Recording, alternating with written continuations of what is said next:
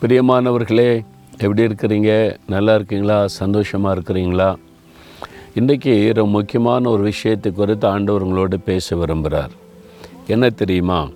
ரோமர் பதினைந்தாம் அதிகாரம் ஏழாம் வசனத்தில் தேவனுக்கு மகிமை உண்டாக கிறிஸ்து நம்மை ஏற்றுக்கொண்டதைப் போல நீங்களும் ஒருவரை ஒருவர் ஏற்றுக்கொள்ளுங்கள். நாம் வாழ்கிற இந்த உலகத்தில் தனியாக வாழ முடியாது. இல்லை ஒரு குடும்பமாய் வாடும்போது அதில் கணவன் மனைவி மாமியார் மருமகள் மாமனார் மருமகன் பல உறவுகள் இணைந்திருக்கிறாரு. வேலை செய்ய போகும்போது தனியாக உட்காந்து வேலை செய்ய முடியும். அங்கே நிறைய பேர் இவனை இணைந்து வேலை செய்வாங்க. பிஸ்னஸ் பண்ணும்போது தனியாளாக இருக்க முடியும். பலர் வந்து உங்கள்கிட்ட தொடர்பு வைப்பாங்க.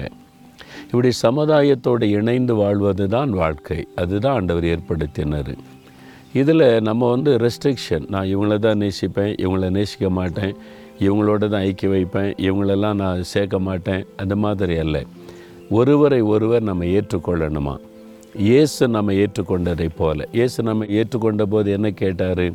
நீ என்ன ஜாதி அம்மா என்ன ஜாதி தம்பி? கேட்டாரா? இல்லை இல்லை. ஜாதி பார்க்கல. நீ என்ன மதம்? நீ இந்த மதமா? அப்படியா? அப்படிலாம் இயேசு கேட்டாரா? இல்லை. உன்னுடைய குடும்ப பேக்ரவுண்ட் என்ன? என்ன குடும்பம்? அப்படி கேட்டாரா? இல்லை. எதையுமே பார்க்கறதில்ல. நம்மை அப்படியே அவர் ஏற்றுக்கொண்டார். அதே மாதிரி தான் இந்த ஜாதி வித்தியாசம் அது மாதிரி குடும்ப வித்தியாசம் அப்புறம் மத வித்தியாசம் இதெல்லாம் பார்த்து நம்ம மக்களை ஒரு வேறு பிரிக்காதபடி இயேசு நம்ம எப்படி ஏற்றுக்கொண்டாரோ அதே மாதிரி எல்லாரையும் ஏற்றுக்கொள்ளணும். உங்களுடைய மருமகளை உங்களுடைய மகளைப் போல ஏற்றுக்கொள்ளணும். உங்களுடைய மாமியாரை உங்களுடைய சொந்த தாயை போல ஏற்றுக்கொள்ளணும். உன் கூட வேலை பார்க்குறவங்கள உங்களுடைய சொந்த உறவுகளைப் போல ஏற்றுக்கொள்ளணும். அதே மாதிரி ஊழியத்தில் இன்றைக்கி சபைக்குள்ள சண்டை பிரிவினை போட்டி பொறாமை ஏன்? நம்ம இயேசு கிறிஸ்துவை போல நடந்து கொள்ளவில்லை. இயேசு எல்லாரும் ஏற்றுக்கொண்டதை போல ஏற்றுக்கொள்ளலை. அதுக்குள்ளேயும் ஜாதி வந்து விட்டது அதுலேயும் பல பிரிவினை வந்து விட்டது. தேவனை துக்கப்படுத்துகிறாரு. நாம் இப்படி எல்லாரையும் ஏற்றுக்கொள்ளும்போது தேவனுக்கு மகிமை உண்டாகுமா? அதுதான் ஆண்டவரை மகிமைப்படுத்தும்.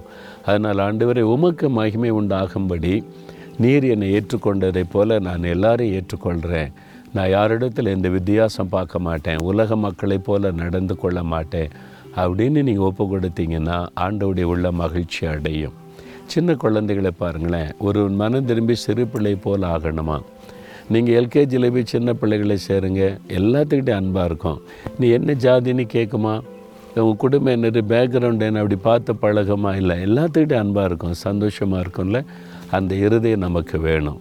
சரி ஆண்டவர்கிட்ட சொல்லுவோமா? ஆண்டவரே நீர் என்னை ஏற்றுக்கொண்டதை போல நானும் எல்லாரையும் ஏற்றுக்கொண்டு உம்மை மகிமைப்படுத்தணும் அப்படின்னு சொல்லி. தகப்பனே நீர் எங்களை ஏற்றுக்கொண்டீரப்பா எந்த ஒரு வித்தியாசம் பார்க்காம எங்களுடைய பின்னணியை குறித்து விசாரிக்காமல் அப்படியே ஏற்றுக்கொண்டீர். அதே மாதிரி நாங்கள் இந்த சமுதாயத்தில் ஒருவரை ஒருவர் நேசித்து எல்லாரையும் நாங்கள் ஏற்றுக்கொண்டு பழக உம்முடைய அன்பை வெளிப்படுத்த உம்முடைய நாமத்தை மகிமைப்படுத்த உதவி செய்யும். இயேசுவின் நாமத்தில் ஜெபிக்கிறோம் பிதாவே. ஆமேன் ஆமேன்.